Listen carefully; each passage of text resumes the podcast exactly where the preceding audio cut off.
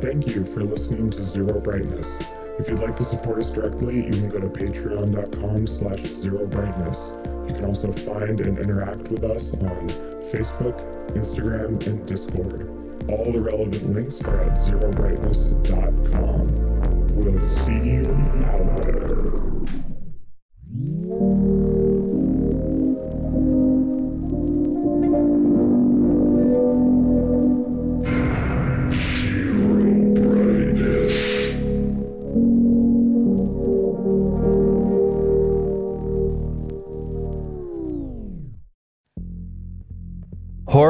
Nostalgia are inherently intertwined. That's why the topic keeps coming up so much on this show. But recently, I've started to wonder why, and I have a few theories actually. For starters, in the postmodern age, I think that most of our favored horror styles and aesthetics are rooted in the past. From Victorian ghost stories to 60s thrillers to 70s giallo, 80s slashers, 90s teen movies, 2000s East Asian horror, etc., etc., etc. It seems that every option you have when making a piece of horror media is rooted somewhat in the past. I think there's also something a little bit deeper and more personal going on here. For a lot of people who are horror fans, they associate horror with a certain time of year and a certain season. That is fall, the season that we are entering right now, and that people have taken to affectionately calling the spooky season. The thing about fall, though, is it's associated with, I think, a lot of really important foundational childhood memories for not just me, but I think for most people. You've got going back to school, you've got Halloween, trick or treating, you've got, you know, the seasons changing, certain kinds of weather. It's all rooted in something that I think makes the fall really, really memorable. And for a lot of us who do love horror, a lot of times immersing yourself in it is inherently a nostalgic act. And I mean, on a basic level, I think that's fine. It's something we all do, it's something we all enjoy. I mean, I would be a huge hypocrite if I, you know, tried to pretend that I'm not like super excited that it's fall or about to be fall. I don't really know what's going on with the weather here in Minnesota. Right now it's like perfect fall weather, but I know that any day it could be like 90 degrees or 30. I don't know. That's Minnesota for you. The point is that I get it, but I also get that nostalgia is a hell of a drug.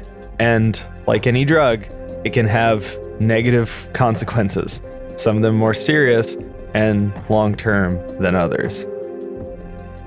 One thing I've noticed recently is that there is a cultural obsession with remaking, reinventing, remastering, etc., the past. It seems that every big announcement is some sort of remake, reboot, or remaster, and it seems that the things that garner the most excitement from gamers and the media are remakes and remasters of past works. Once again, in and of itself, this isn't a bad thing. I mean, thinking back, I can remember when these sorts of announcements were very new and fresh and exciting. They were a chance for us to revisit something from the past and a chance for something from the past to be reintroduced to a wider audience. Now, within context, there is always something a little bit sinister about this because video game companies, whether that's hardware companies, publishers, or both, have set up a really anti consumer ecosystem where they've gated off a lot of their works, they've kept things from consumers, and, you know, they've sort of created a market in which they can withhold things that people want and that they should be able to access, and then slowly drip feed them out at a much higher price. It creates hype, it makes them a lot of profit. It's at a base level really, really predatory.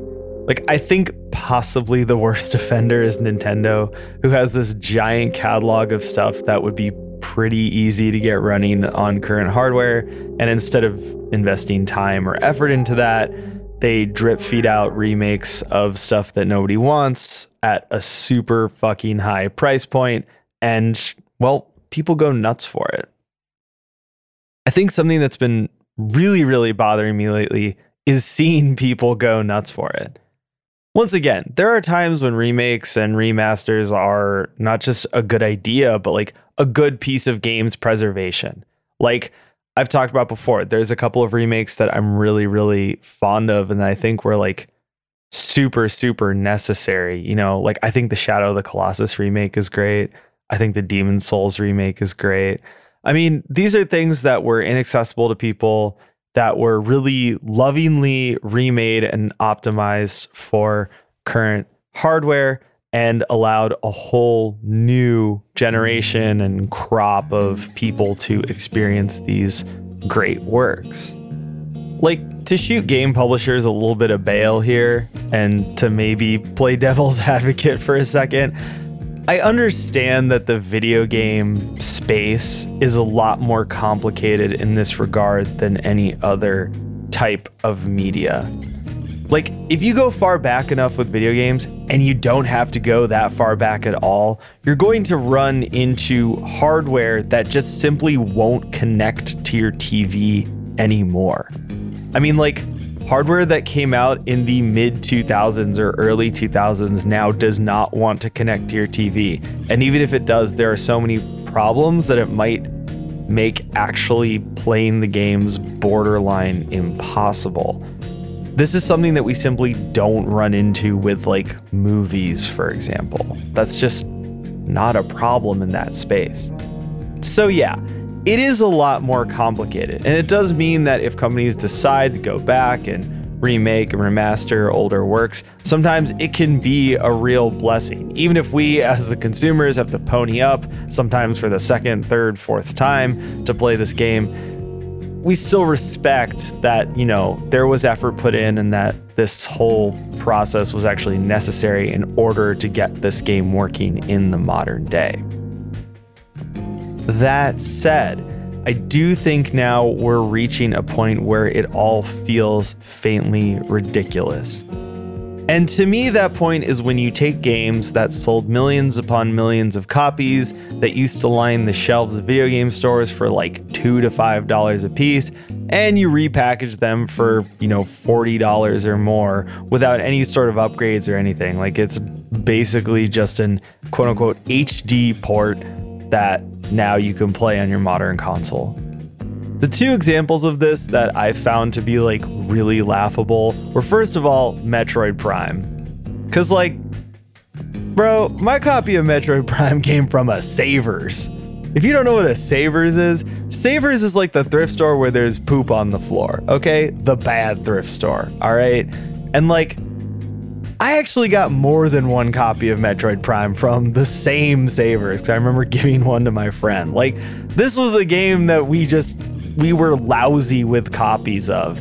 But because, you know, GameCube hardware doesn't want to play nice with modern TVs without a bunch of mods or extra boxes or blah, blah, blah, you can just keep repackaging the game and reselling it. Not even in like a nice package, like some sort of you know, reasonably priced collection of all the Metroid Prime games. No, just like the original Metroid Prime. Here it is on your Switch. It's handheld now. The other example that really rubbed me the wrong way was like Metal Gear Solid 2. Like Konami making a big deal about re releasing the old Metal Gear Solid games. Once again, I mean, as a reasonably priced collection that you can play on whatever console you want. I guess like in the abstract, it's not that offensive, but I don't know. Something about it struck me as faintly ridiculous because, yeah, when I worked at a video game store, Metal Gear Solid 2 was more useful as a doorstop than like an actual product anyone wanted to buy.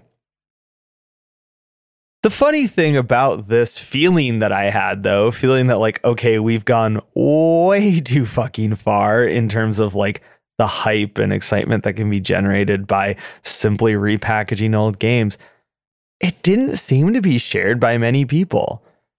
Even when I went into our Discord to complain about the Nintendo Direct and ask like who the fuck is going to pay $40 for Metroid Prime, I was met by a lot of people who were really excited and who were happy to pay $40 for Metroid Prime or well, I think there's probably more people who are going to wait a couple years until it was maybe $30, but still, the idea is the same. People didn't see it as quite as ridiculous as I did. And I started to think, hey, you know, maybe it is just me. Maybe this isn't something that is like dumb or bad and maybe it's just something that I don't like, which is totally fine and I'm totally willing to accept that.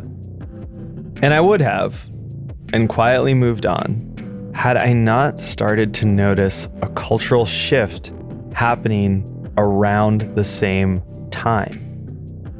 In the last, let's say, year, but to me it really feels more like the last six or seven months, I've started to notice that there are a lot more channels on YouTube and even podcasts on various platforms and things that are discussing and dissecting horror video games.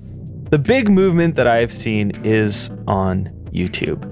And I started to notice it because my YouTube algorithm is like absolutely full of these things. YouTube recommends like all of these to me because a lot of times when I edit these episodes, I'm pulling music from various old horror games. So they can see that I search like Silent Hill 2, Fatal Frame 2, like whatever, you know, regularly. And so it's like, here, let us service out to you all of these video essays. At first, I was kind of excited about this because back when I started the show in or when I first started thinking about doing the show in 2018, I was really into a few different YouTube video essayists. And I've said before that I actually took a lot more influence from that than I did from podcasts because I still to this day am not a big listener of podcasts. I usually follow like two to three comedy podcasts at a time that I listen to in the background, and I don't really listen to any video game podcasts or anything remotely similar to like the show that I make. I don't know. But I took a lot more influence from YouTube and specifically YouTube video essayists. But a lot of the people I followed at that time kind of either fell off or quit, and I also sort of fell off of the format within the last few years. So, suddenly seeing this new wave of people talking about horror video games was kind of exciting. And I was like, damn, let me see what these folks are up to. And that's when I started to get really, really depressed because, as it turns out, a lot of these video essays are really, really vapid and really, really empty. The general tone of these seems to be just people telling you what happens in a video game, people telling you what happens when you press X, which is a phrase that I've used many times on this show. But I use it to point out that to me, what makes interesting content about anything, any type of art, but especially video games, is critical content where you talk about, you know, the themes in a work, you dissect the form and structure of the work. You try to come up with like interesting or insightful things to discuss or say about the work that are well, this is bottom line, they're interesting. I know I say that word too much, but like that's at the end of the day what I'm trying to do. And this content seemed to be kind of the opposite of that. It was like really just telling people about the game, like here's the game, here's what happens, here's the themes. But the problem was that at the end of these videos, they would always do the same thing where they'd try to wrap it up like a high school essay and come to a conclusion, which hey, no no shame there. I do that shit too. I'm it's not even really an insult. The problem was that they would try to come to a conclusion that they really had not supported at all throughout the video. Like I saw one about um, Silent Hill Shattered Memories, which we did a very long and very weird episode about. You know, me and me did. And, you know, in our episode, which I'm still really proud of, we were kind of talking about like, is the guy who made this game a hack? Is there any substance to this game? And we talked a little bit about the gameplay and the mechanics and stuff like that, but it was mostly just about the story, themes, writing, artistry. And I thought that was a really interesting approach to a game that if you do just break it down by its component parts, it's actually not that interesting. This video that I watched instead just did break it down by its component parts, and at the end was like, this game is so deep and cool, and I love the themes of like therapy and loss. and I was just I was just absolutely fucking blown away by just like how dumb this video was. And that I had watched slash listened to the entire thing. I mean, here's the thing. Work is boring. That's how that happens. But I was just kind of blown away. I was like, this is not good. This is in fact bad. And this is really, really empty. So after watching a few more of these videos, I started to just click on stuff that was recommended to me to like skim through it and then, you know, make a determination of is this actually garbage or should I leave this on in the background while I'm working? Now, eventually I came to the determination that most of the stuff is garbage, or at least it's not for me. I should say that. Let's be a little more even handed. I don't like it. It's not for me. However, I did start to wonder why is this happening? Why is there so much of this stuff? And why are people kind of going gaga for it? Like the numbers on these videos are crazy. The amount of views, the amount of comments, the subscribers these uh, channels are picking up. It's kind of wild. And I was like, huh, I'm curious as to why this is happening. And once again, this is around the same time that I'm also starting to wonder why are remakes and remasters the only thing that people care about? Why is this like generating so much hype and so much excitement? And I think that I've landed here. I feel that in many ways, people are regurgitating, or I guess to put in a slightly nicer way, they're mirroring the same hype cycles that video game publishers are weaponizing against us, the consumer. Video game publishers have realized that people like stuff from the past. They especially like stuff from the past that feels inaccessible. They want that thing that they can't have. They like the aesthetics, they like the vibe, they like the mysterious aspect of it. They like a little bit of lore and story to go along with their video game. And so publishers have said, hey, fuck it. Let's just dredge up everything that's old and at least put it on the Switch, if not do some sort of, you know, remaster to some degree. It'll generate a bunch of hype, it'll generate a bunch of profit, and people just kind of will look the other way in terms of our weird and predatory market that we've created that is just, you know, pretty brutally anti consumer. It now feels like fans, be they just you know, participants in gaming or people who make content are now mirroring this exact same hype cycle. They've realized that it works, and so they're kind of making vapid, empty content that simply just dredges up something from the past and kind of dangles it in front of your face and says, Hey, look at this. Remember this? Or if you don't, hey, wouldn't you like to one day remember this? I think there is an interesting function of this whole thing whereby there's a lot of very young people who obviously weren't around in the PS1 or PS2 days who are now getting so deep into this that they're kind of making their own future nostalgia. Which, once again, there's nothing wrong with, but I think that if you try to overplay it and you try to pretend like these games are all like deep, meaningful, hidden gems, lost masterpieces. There's something fucked up about that to me. Because number one, it's intellectually dishonest. Like, a lot of these games are just not good. I've talked about that a lot on this show. When you go to the past and if you pigeonhole yourself as like, I'm only going to play old games, I'm only going to dive into the past, then like, you're going to find a lot of these games are actually not good a lot of games that people have a fondness for, you'll find, you know, many times out of 10 that it's simply nostalgia or it's simply them remembering like a vibe or an aesthetic that they kind of liked and not actually remembering something as a good game.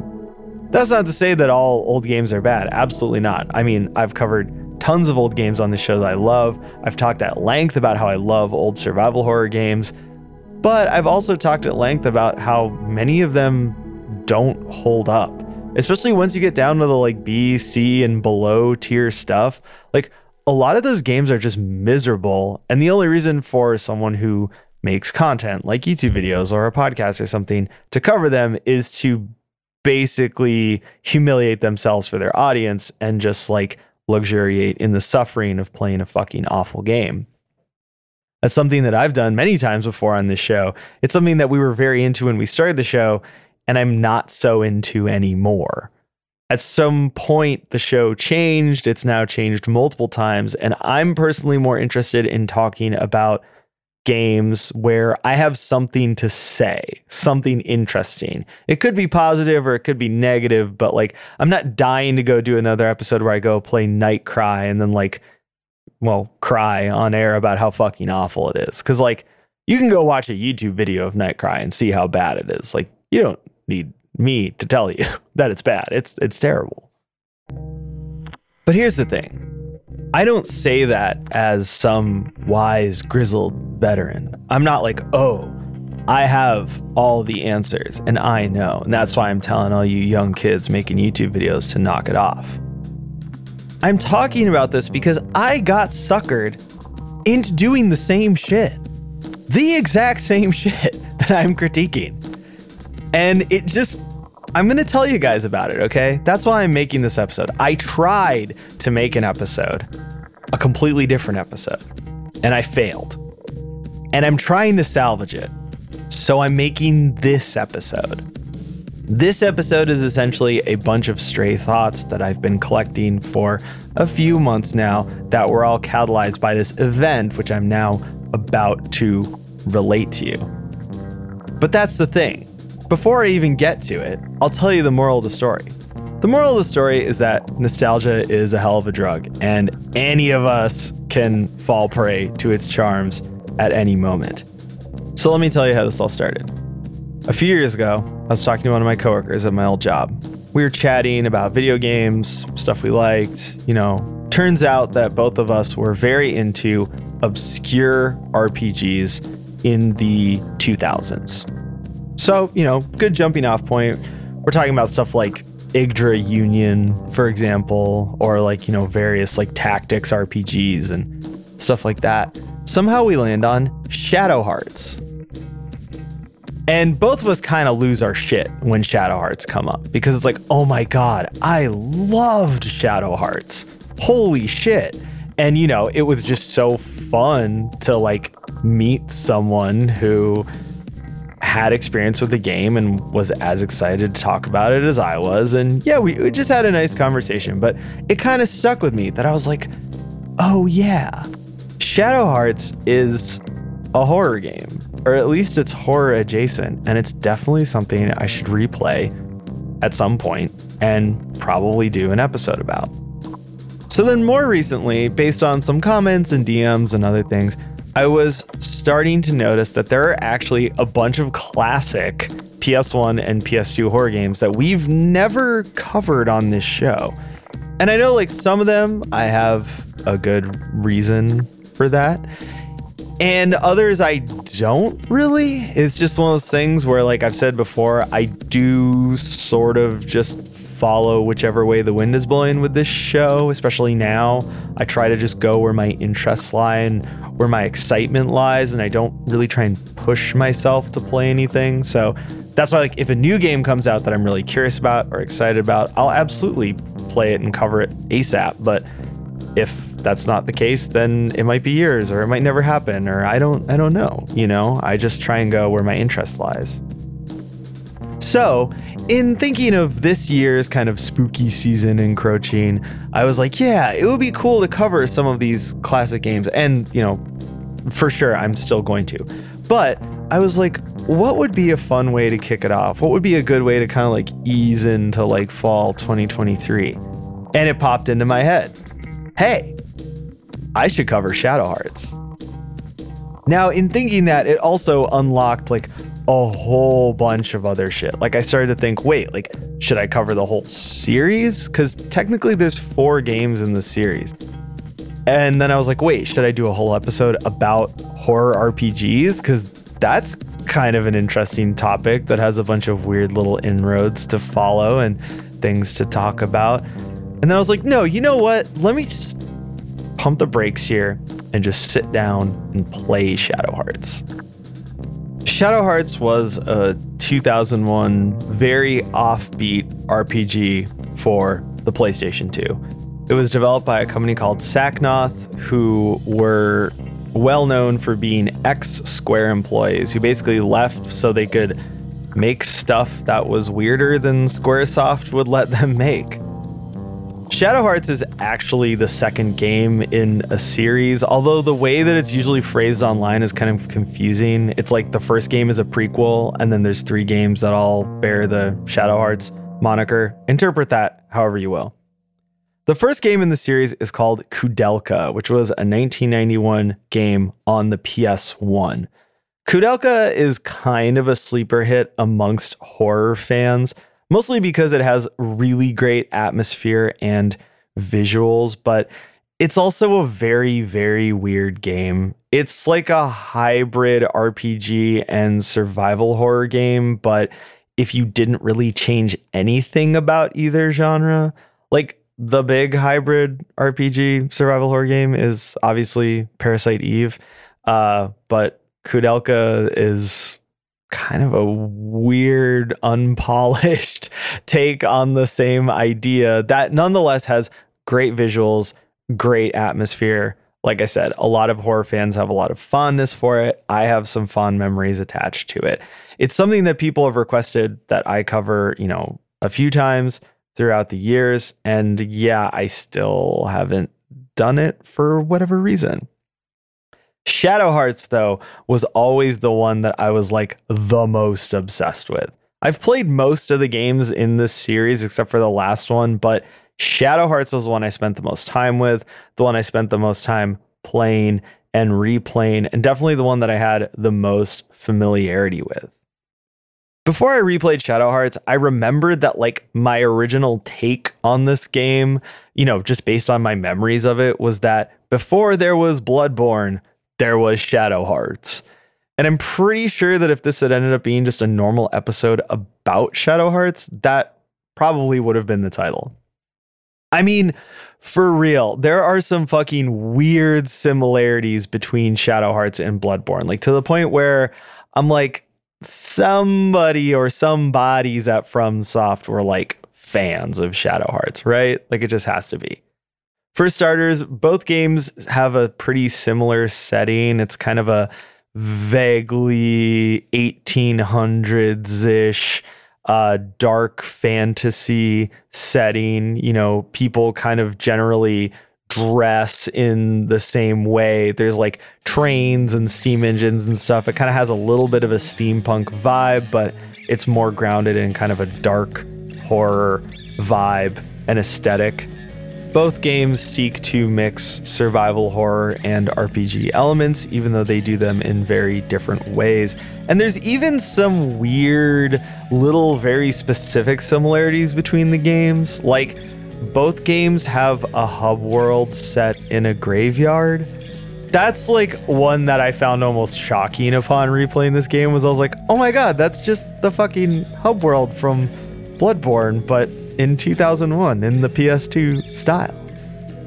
Both games also have an abundance of style. In Shadow Hearts, there's a really, really cool visual style that I would compare most to like something like Vagrant Story, where there's a bit of a comic book take on like a PS1 or PS2 style RPG. Um, there's just a lot of really cool style, flair, nice colors, interesting designs. I mean, nobody can complain about the aesthetics or presentation of this game because I mean it's basically fantastic. Now, in terms of the mechanics, I also remembered really liking this game because it made traditional JRPG mechanics a little bit more exciting. There was basically like an action element where you had to hit buttons at certain times to like do more damage with your attacks. And yeah, I remember really liking it. There's also like a weird, you know, thing you can do with your main character transforming. It was just an interesting take on a JRPG. Like it had all these mechanics that made things a little bit more visceral and a little bit more exciting. I remember really, really liking this game, having played it many times throughout middle school, high school, however the fuck old I was when it came out. And yeah, I just had a lot of fondness for this game. So, in prep for this episode, I booted this game up and started playing it. The first thing that happens in this game is that you watch one of the most bizarre and unhinged series of cutscenes that you will ever see in a video game. I mean, for real, like, go watch the intro to this game. It's like the most fucked up anime ever. It's so weird and over the top. And I was kind of taken aback, but then I also remembered it's like, oh yeah, this game is really weird and funny and campy and okay, yeah, I'm I'm into that. Let's fucking go. And then I started, you know, getting a little bit further into the game, past the intro. And once again, I was remembering all these things. You know, I was like, oh yeah, there's all these Bloodborne similarities, there's all this cool stuff going on. I was remembering how good the presentation is in this game, as I mentioned earlier. Not just the visuals, but also the sound. I mean, this game has such good music. There's a lot of great, like, atmospheric Silent Hill esque music. And, you know, the way that the the game is generally presented, it really does blur the lines between a JRPG and a survival horror game. And I think that's really really cool. However, the longer I played Shadow Hearts, something started to dawn on me, and it was something really uncomfortable. And that was this. I really do not enjoy playing the game Shadow Hearts. Not at all. Not even a little bit. I think that playing Shadow Hearts is some of the least fun I've had playing a video game in like the last few years. Now, some important context here. When I was a kid, I was obsessed with JRPGs. My friend Bobby showed me them in the fourth grade when I went over to his house and I played Chrono Trigger. It absolutely rewired my brain. I was already a really big fan of action RPG games like the Zelda series and anything that was remotely Zelda ish. But playing like a real dyed in the wool RPG made me just absolutely want to dunk my head into this genre as hard and deep as I possibly could. And that's what I did. I think throughout, especially middle school, but even into high school, I must have played like every widely released Japanese RPG. I love the genre. I love the style. Even the mediocre or crappy ones were fun to play for a dozen hours, even if you never finished them. I mean, I loved these games. I'll also say this I never got into any other kind of RPG. None of the like Western CRPG stuff, not tabletop games. I mean, I've at least tried most of this stuff probably when I was in high school, and none of it was even like remotely interesting to me besides JRPGs. So, like, when I say I was a JRPG fanatic, I really mean it. And to this day, it's still like my entire frame of reference for RPGs. Throughout the PS2 era, though, something funny started to happen. Totally traditional old school JRPGs started to become more and more rare, while, you know, big popular action adventure games started to incorporate more and more ideas and mechanics from JRPGs. This peaked in the 7th gen when traditional JRPGs more or less died and the modern action adventure games that have, you know, oodles and oodles of JRPG elements baked into them were solidified as a genre. And that's the genre that we've talked about a lot on this show, the kind of modern map game, big budget action adventure, whatever the fuck. I even had a term for it and I totally forgot it. and it's not in my notes, so whatever. You know what I'm talking about, though. It seemed that over that time, general tastes had moved away from that old school RPG style. And personally, I was no exception. The first time I got my hands on games that had a little bit of that JRPG slash open world feel, but didn't make you do things like turn based battles and grinding or any of that like kind of old school time wastery stuff, I loved it. I'm not sure exactly which was the first game I played that I might consider to be in that style, but it might be the original Yakuza. And like, that was why I fell so in love with that game. I love that feeling of freedom and openness, but without having to put up with all the old school time wastery JRPG bullshit. In the years since, I've found that I basically completely lost my taste for this style of game. And I don't mean that as an insult to the style or to say that JRPGs are bad or anything like that, but since I've gotten to play games that sort of give you that same feeling but are more viscerally fun and satisfying in a tactile way to play, I've had almost no enticement to return to JRPGs. I've got my few big ones that I like to replay every once in a while, like Chrono Trigger being the main one, but Final Fantasy VII being a close second. I even recently started a playthrough of Chrono Cross, and yeah, I find that really enjoyable as well. It's a super interesting and unique take on the JRPG experience, and it's just like an audiovisual and aesthetic treat. So, you know, I'm not totally against the genre or I think it's bad or anything. It's just sort of become a thing that's kind of not for me. And I think that that's actually a lot more common than many people are willing to admit. JRPGs were definitely a game style that feel very of a certain time, you know? Like they had a good run for sure throughout the 90s and the first half of the 2000s, but definitely feels like in a lot of ways in terms of design and aesthetics and even writing we've just kind of moved on from that style. Now, I bring that up as a point of context because I think that means I'm either like the best person to do an episode dissecting horror RPGs or something like Shadow Hearts, or I'm the worst. And I'm not sure which is true. But I do know this returning to Shadow Hearts and playing it was painful. I mean, like I said, there's things about this game that I like and that I can appreciate, but there's also things about it that I just absolutely cannot stand. The goopy anime stuff in this game is really fucking bad. And it's not just the over the top tone of a lot of the cutscenes, it's also just the writing and the dialogue, which is a huge part of this game. It's an old school JRPG in many ways, so, you know, you're going to be reading a lot of dialogue. And let's just say that your protagonist is more or less introduced as a guy who just keeps trying to grope a woman he just met in her sleep. Like over and over and over. And it's just like, dude, what? Even for an old school JRPG, it's like harsh and over the top. This isn't the only problem with the game, though. Far from it. On a mechanical level, this game has problems.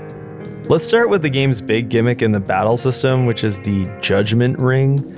So I alluded to this earlier, but basically, whenever you want to do an action, any action, not just an attack, I mean like using a spell, using an item, whatever, this little ring pops up on screen and a needle spins around it. And as it goes into different color areas, you need to press the X button in order to basically complete a little QTE. If you do a good job, you will get better results from the action that you've chosen to do.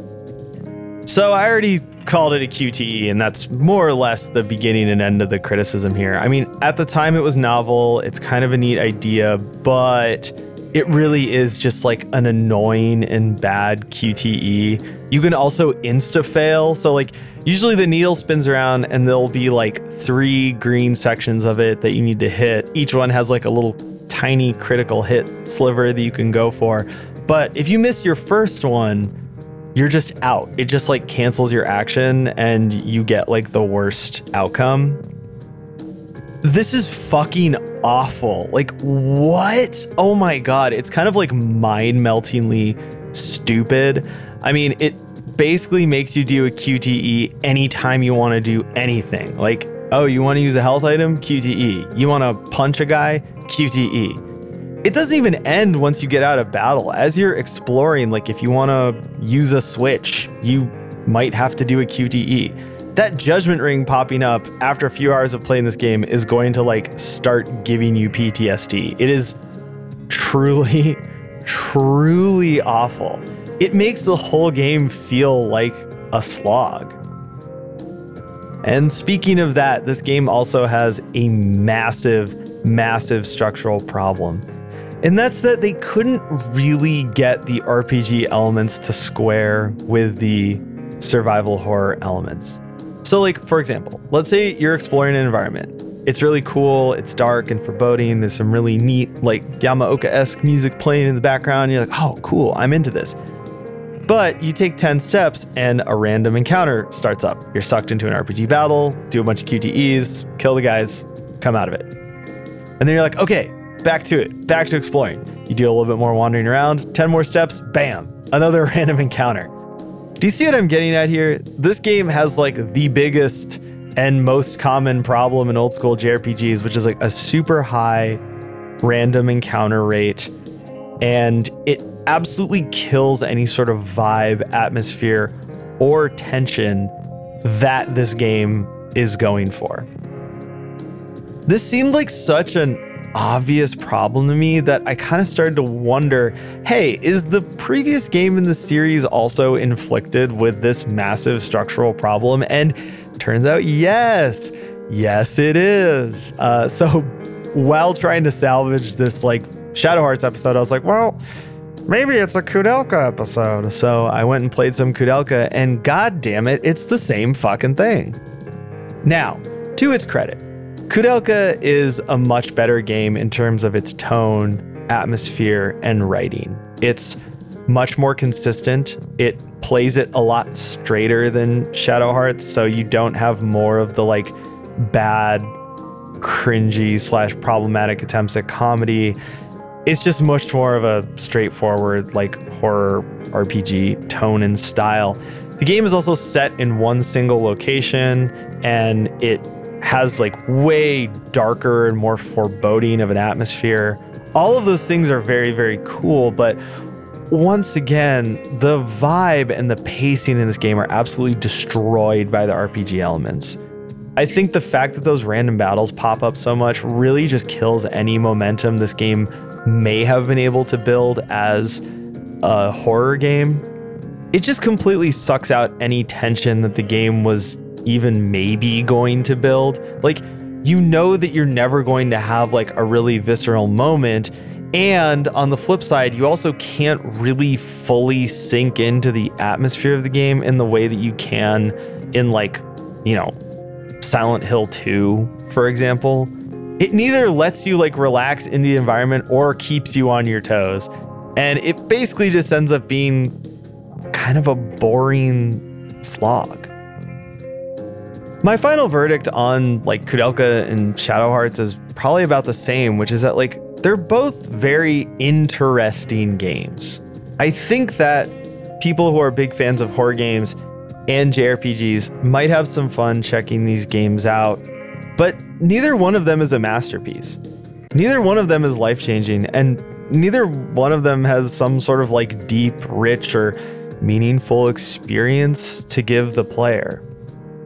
And yet, if you jump online, you can find a lot of people telling you that these games are, in fact, deep, rich experiences, must plays for fans of horror or JRPGs. And I just don't see it.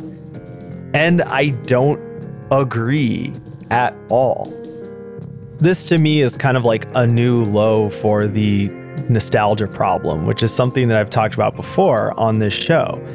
It feels like people are just willing to buy into anything if it's old and fits their conception of like a cool 90s or 2000s video game. And like that doesn't seem like that big of a deal, but to me, as someone who analyzes horror games and who makes content about them, it's a bummer because I think that it kind of misdirects people and deprives them of actual, really, really cool and good experiences within the horror genre. Like, there are really great games. There are games that are beautiful and meaningful and memorable that you can play in the genre that people are just skipping or ignoring because they're just going down these like nostalgia memory holes and just fucking around with games that aren't actually that good. Like, one thing I've always said whenever we have these conversations about memory and nostalgia is that there are plenty of games that use ideas and elements from old games that aren't just nostalgic or aren't just nostalgia bait. Like my favorite examples being, you know, Lone Survivor, which looks like a Super Nintendo game, but is actually a really, really sophisticated take on a survival horror type of game. Or you can look at Hyper Light Drifter, which initially appears to be kind of just like a Zelda ripoff, but is once again a very, very mechanically deep game set in an incredibly rich and beautiful world. It's like a singular experience in gaming.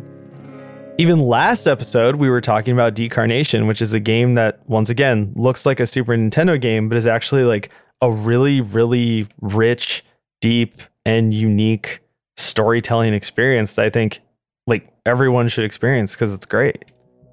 Even going back to older video games, there are so many old games that still hold up because they're really well designed and they contain a lot of great ideas and great execution. Like going back and playing those first few Resident Evil games or Silent Hill games, it's always still a lot of fun because those games are incredibly well made. Even looking specifically at JRPGs, I've been having so much fun replaying Chrono Cross because Chrono Cross is just a fascinating game. Like, truly an exemplary late era JRPG where they were trying to subvert everything people expected from a JRPG. They were trying to like really change all the distinct elements that made something a JRPG and they actually managed to do it. Like the battle system in that game is so fucking weird, but once you get your head around it, it's actually quite intuitive and easy to use, and it makes the fights in the game so fun and challenging. Like, it adds this huge layer of strategy. It almost feels more like you're playing Magic the Gathering than something vaguely based on Final Fantasy.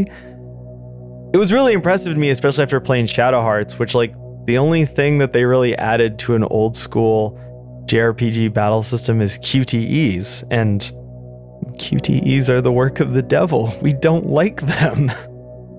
Even just looking at the tiny, tiny, minuscule micro genre of horror RPGs or games that tried to mix RPG elements and horror elements there are some fascinating games I think hold up a lot better than anything in the Shadow Hearts series, for example, simply because they're filled with really good and really interesting design choices. One that's been coming up a lot recently is the game Baroque. And this is something I might cover more in the future because I'm actually really interested in this game. Baroque was a Japanese exclusive PS1 game that was actually remade on the PS2 and Wii. Both of the remakes were released in North America in English. I remember playing this on the PS2 and then later trying the Wii version as well. But only recently was the Japanese exclusive PS1 version fully translated and released as basically a ROM hack. This PS1 version is really, really cool. I mean, the remakes are fun games. I remember at the time being really interested in them because they were basically like third person horror dungeon crawlers, which, like, I mean, if you had a Wii, like, you had to try anything that was like that. Like, that sounds cool as shit. And also, kind of vaguely sounds like another game on the Wii that I really need to cover at some point. Fuck. Now I'm thinking about it. Fragile Dreams? Anyone? Does that mean anything to anyone? Yes? No? Maybe? Well, anyway. The point is that the PS1 original is actually kind of a massive departure from the remakes. The remakes had this third person kind of slightly cutesy anime-esque style to them. It made him feel more like Devil May Cry, which I think was intentional. However, the original is in first person. It has a really harsh audio visual style and a really dark and disturbing aesthetic. I mean, the game is just incredibly foreboding. The text in the game, the sound design, everything comes together to make a game that playing it now is not just a great experience, it's also fascinating because it feels very, very forward thinking. The fact that the game is in first person, has this immersive sound design and crazy story, it feels like something someone would make now and put on itch.io rather than a game that's like over 20 years old or some shit that's the kind of retro gaming experience that I think is really worth talking about and really worth lauding because it's a game that was incredibly well designed that ended up being very forward thinking and I think has a lot to offer modern players. Another great example would be Echo Night or any of the games in the Echo Night series, but especially 1 and 3 because I think those are the best. Those are games that kind of accidentally predicted the future of horror games. And if modern players go and experience them, they're really in for a treat. Like, yes, the retro style and visuals in the first two games are really fucking cool, but the actual meat of the game here is the fact that it's a really well designed gameplay and storytelling experience that anyone can appreciate, regardless of their age or experience with video games or any of that. To me, that's the kind of thing that deserves a really flowery and effusive essay. Now you might be asking, well, what about all the fucking mid games of the universe? And like, yeah, they're fine. They're cool. I think they're worth a mention. I mean, I think they're worth talking about, but I feel like we're falling into this trap where we're giving into this tendency to like over dramatize everything and to inflate everything. Like we take some mid PS1 or PS2 game that we kind of liked when we were younger and we just turn it into some lost gem hidden masterpiece that everyone has to go check out. I'm not into that. And this is as someone who is admittedly a massive fan of like new games journalism, where people would be like, this essay is about Mario, and then like talk about their divorce. Like, I think that shit's cool. But overinflating stuff that's like not that great in order to get people to click on your shit, I don't know. I think it's whack. And once again, I think it's just directing people away from all of the good meaningful experiences they could have in the video games medium. Over the last couple years of doing this show, I've tried really hard to like make it more positive and make it more about what I want to see and what I think people should check out in the world of video games and specifically horror video games. But I guess I wanted to talk about this not just because I tried to make an episode about a game and failed, but also because I think this is a problem within this space right now. And like the end result of it, once again, is it that serious? Maybe not, but it is going to lead to people getting burnt out with the genre and the style and moving away from it because they feel like there isn't anything that good there if everything that's put in front of them is a game that's only fun to watch as a YouTube playthrough or just like not very good in any format, people are going to get tired of it. People are going to move away from it, which is something that I kind of fear because I remember when this genre basically didn't exist. Like, I remember when it kind of died out in the seventh gen and we had to wait a few years for it to come back. I don't think that's going to happen again, but at the same time, you know, it would be very easy for it to hit a creative lull and for us to like only get new stuff that's basically streamer bait or YouTube bait. And personally, I would really hate that. And I think that would be really, really sad. So, yeah, this spooky season, I'm going to try and only cover stuff that I think is really great and recommend really cool stuff for you guys to check out because I think it's important.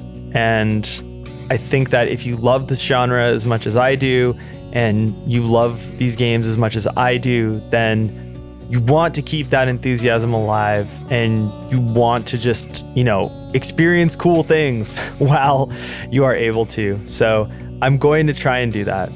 Even today, if there's a takeaway from this episode of something you should check out, I would go check out Baroque. The PS1 version that recently got translated is really, really cool. I highly recommend that. If you're looking for games that mix JRPG and horror, obviously you could go back to the start with Sweet Home. You could check out Parasite Eve, obviously, which we're going to talk about soon. Or you could even check out Omori, which I covered in a previous episode, and which I think is a really great crossover between that kind of niche, super sad RPG genre and more traditional horror. I mean, there's a big dose of like creepy pasta, internet horror type shit in there, and it's actually really good. So yeah, as the weather gets colder and the leaves start falling off the trees, um, please just remember to play some fun horror games, and uh, don't force yourself to like anything just because a guy on YouTube told you to, or on a podcast. I mean, we're idiots too, just as bad.